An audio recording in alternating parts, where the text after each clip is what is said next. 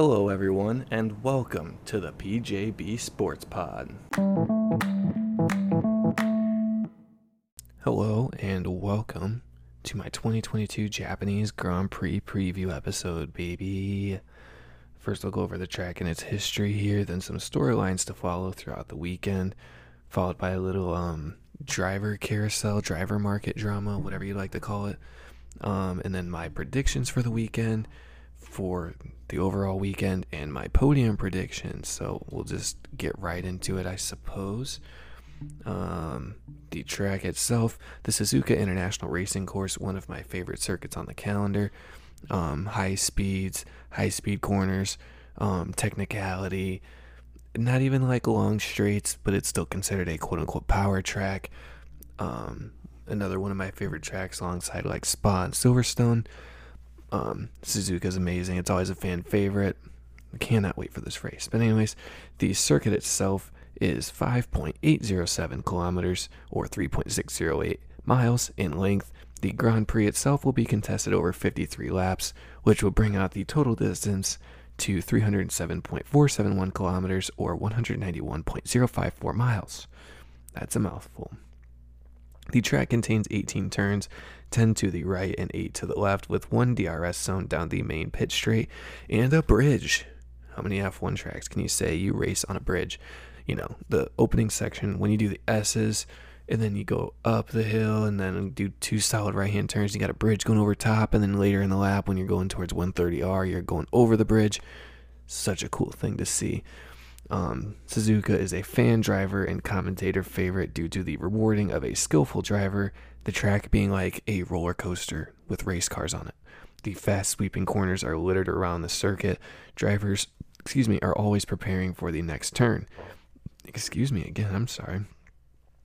Add to the difficulty some of Formula One's most iconic moments with Senna and Prost, or some overtakes at 130R at the end of the lap, and you have Suzuka as one of the fan favorites, driver favorites, commentator favorites. Everybody loves this track. Like I said, Senna and Prost rivalries, the overtakes at 130R.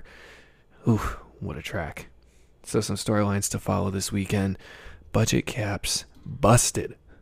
Recording on Monday right now. So, um, I have not heard any more news on the budget cap breaches um, other than the stuff I've already mentioned in my Singapore Grand Prix recap episode.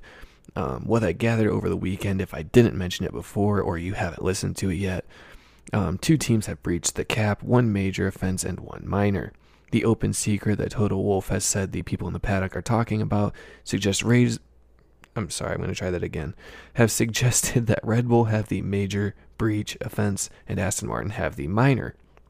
Minor breaches for under 5% of the 145 million pound budget cap can be penalized by reducing drivers and constructors points and possible suspensions for parts of a Grand Prix weekend, not including the race itself.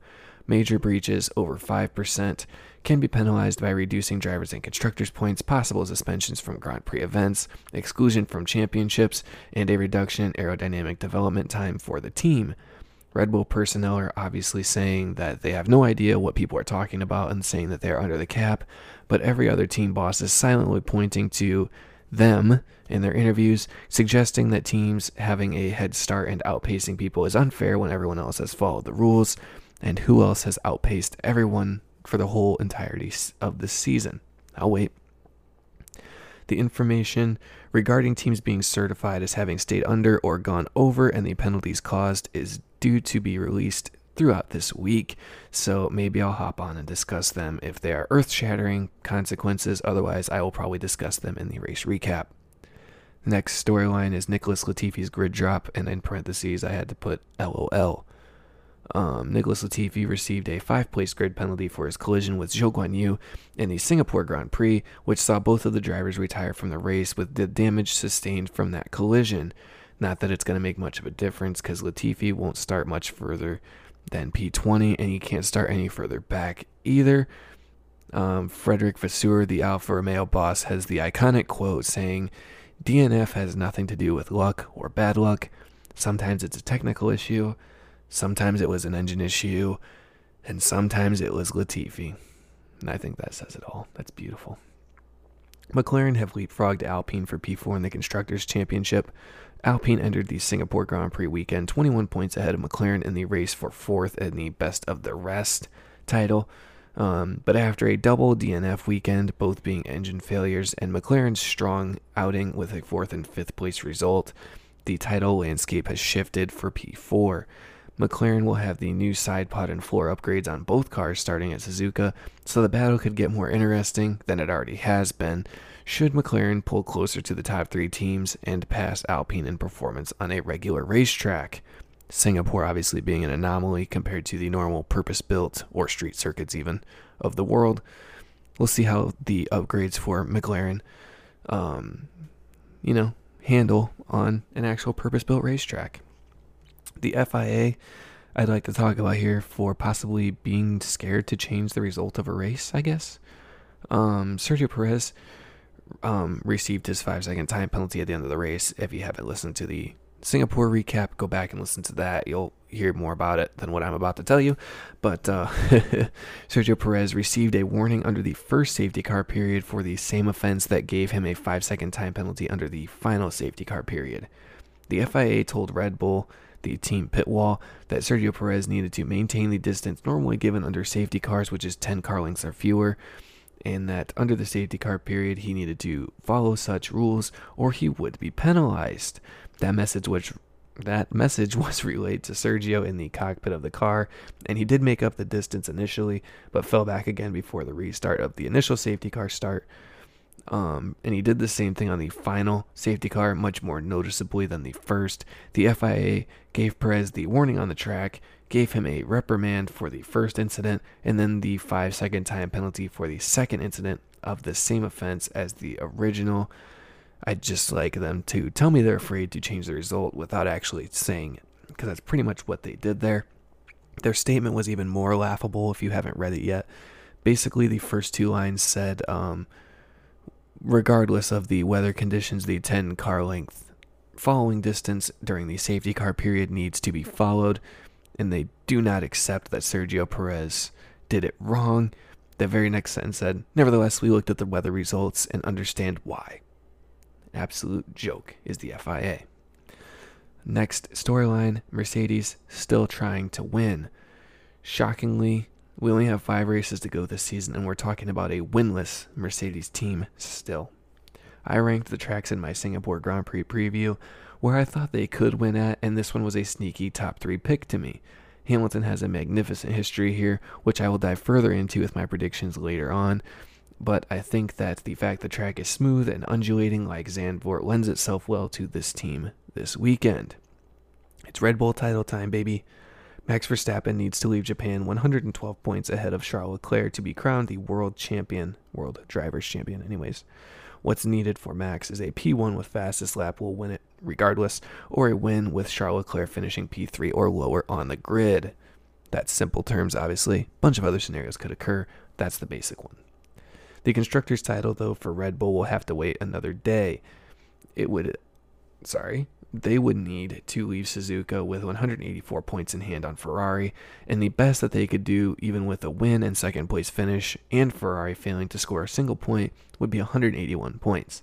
I think this title will more likely be decided in Mexico or Brazil, with a solid result and good luck for the team here in Japan, possibly next time out in Austin, but I personally don't see that happening.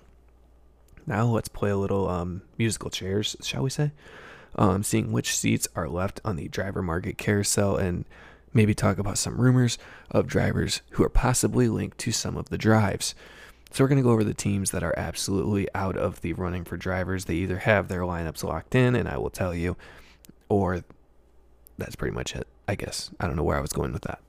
So, we have Mercedes, done with Lewis Hamilton and George Russell. Red Bull, done. Max Verstappen and Sergio Perez. Ferrari, done. Carlos Sainz, Charles Leclerc. McLaren, done. Oscar Piastri, Lando Norris. Alfa Romeo, done. Valtteri Bottas and Zhou Guanyu. Aston Martin, done. We have Lance Stroll, obviously, and Fernando Alonso. So now through the teams that still have seats open or rumors of seats possibly opening up. Alpine. We have Esteban Ocon confirmed and Rumors are suggesting that Pierre Gasly could be announced as the second driver in the Alpine seat for 2023 as soon as the Japanese Grand Prix. I would be shocked if it's that soon, but if you listen to Pierre Gasly's interaction with the team in the post race radio, um, excuse me, did not sound like a man who plans on coming back to his team next season. I know they hate each other, or at least Ocon hates Gasly. Excuse me again, I'm so sorry. But um, I think the team are too worried about performance and don't care about the personal relationships here. All French lineup at Alpine looks to be the way they're going next season. So if Gasly leaves, that would open up a seat at AlphaTauri. So we'd have Yuki Tsunoda and the only rumors I can find now that Colton Herta is out of the running for a Formula One seat say Nyck de Vries, but he's also rumored for Williams and is a Mercedes reserve driver. So we'll have to wait and see on that one. But I have not heard any other names, so it makes me feel like AlphaTauri are confident they are going to land the younger Dutchman. Well, he's not even younger than Verstappen, just the Dutchman's signature. Apologies. then we have Haas. Um, Kevin Magnussen confirmed maybe Mick Schumacher or maybe Antonio Giovinazzi or maybe Nico Hulkenberg. We don't know quite yet. The team are having um, Antonio Giovinazzi run some FP1 sessions. He's already run at Monza. He's planned on coming back at at least the U.S. Grand Prix in Austin. I feel like I read he's going to be at another one as well, but I can't remember where else it would have been. Um, Nico Hulkenberg just being the solid set of hands, reliable driver. Talked about possibly going next to Kevin Magnussen. Talked about that a little more in the last episode as well.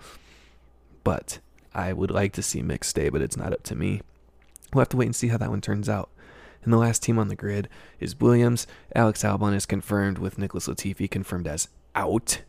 Um, so the two likely replacements, at least the strongest candidates, we have Nyck de Vries again, or Logan Sargent, um, if you want to believe the rumors, anyways. Um, Nyck de Vries being a Mercedes reserve driver, having driven for Williams at the Italian Grand Prix at Monza earlier this season, and Logan Sargent being a Williams junior, junior, excuse me, who just needs to finish in P6 or higher in F2 to have the super license points required to race in F1, which I believe he is on track to do more than that.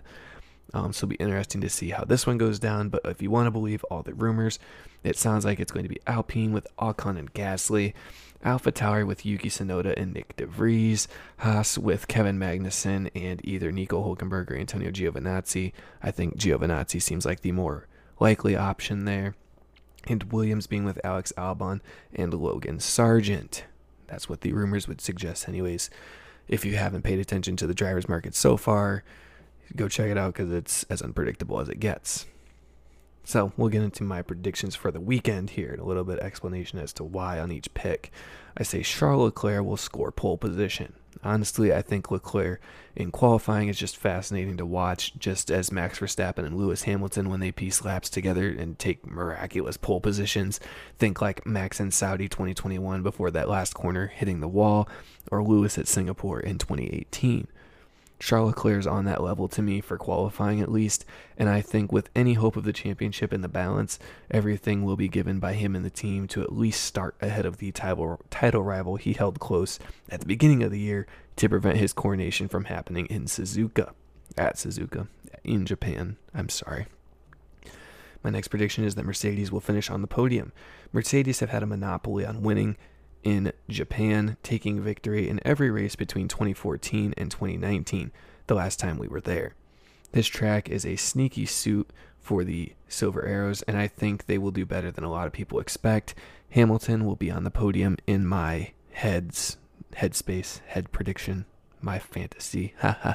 uh, anyways, next prediction Mick Schumacher to score points. His father, Michael, has one heck of a track record here, winning more times at this circuit than anyone else has won at any other particular circuit.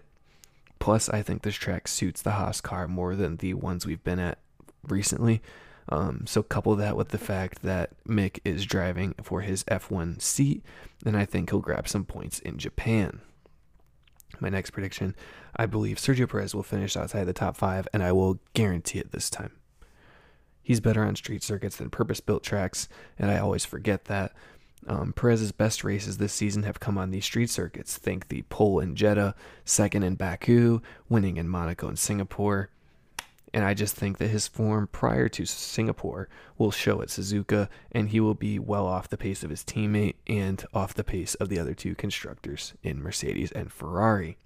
My last prediction is there will be no safety car in the race. Suzuka is a track with some hefty runoff areas, and it's easy to get to the access roads, meaning I think even if there's a crash, we shouldn't have a full course safety car unless there's a set of debris scattered all across the track. I could see a VSC though, for sure. My race rewind episode tomorrow will tell you about that. But my podium prediction for this race, I think Charles Leclerc will win, Lewis Hamilton in P2, and Max Verstappen finishing P3 to round out the podium. The championship will go on for another day. If you like this, please give me some stars or likes or subscribe or any kind of engagement is appreciated. Um, I will be back again with my race rewind tomorrow and the recap of the Japanese Grand Prix as soon as the race is over, or maybe the Monday after. Sorry, I shouldn't say as soon as it's over. Uh, anyways, that's all I got for you this time. I will talk to you next time. Bye bye.